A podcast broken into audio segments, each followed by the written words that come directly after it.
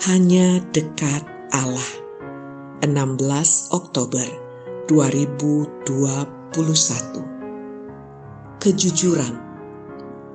Ayub 23 ayat 1 sampai 12. Sekarang ini keluh kesahku menjadi pemberontakan.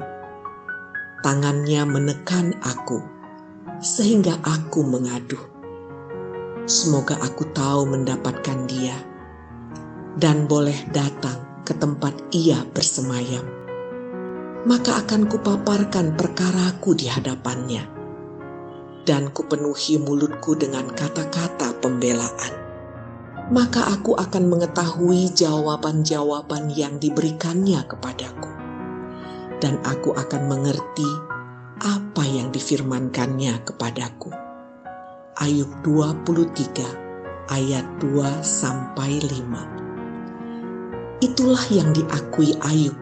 Dia menyadari bahwa keluhannya selama ini akhirnya menjadi pemberontakan. Itu jugalah yang perlu kita perhatikan.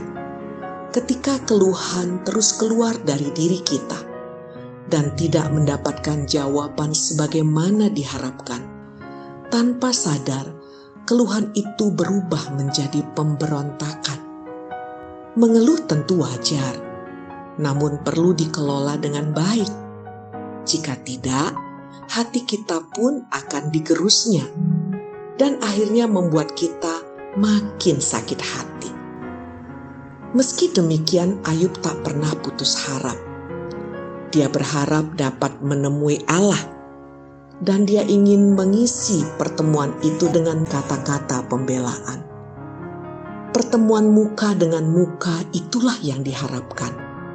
Dapat membuatnya mengerti atas apa yang selama ini menimpanya. Menarik disimak. Ayub percaya bahwa Allah pasti akan mendengarkan suaranya. Allah masih memperhatikannya. Dan alasan Ayub adalah dalam ayat 7 dinyatakan, orang jujurlah yang akan membela diri di hadapannya, dan aku akan bebas dari hakimku untuk selama-lamanya. Kejujuran itulah modal utama Ayub. Mungkin nada kalimat yang keluar dari mulut Ayub terasa seperti pemberontakan. Namun semua itu berlandaskan hati yang jujur.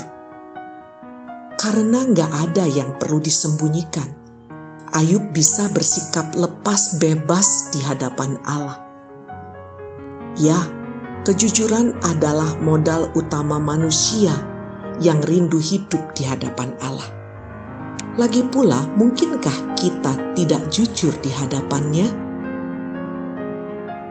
Salam semangat dari kami, literatur perkantas nasional, sahabat Anda bertumbuh.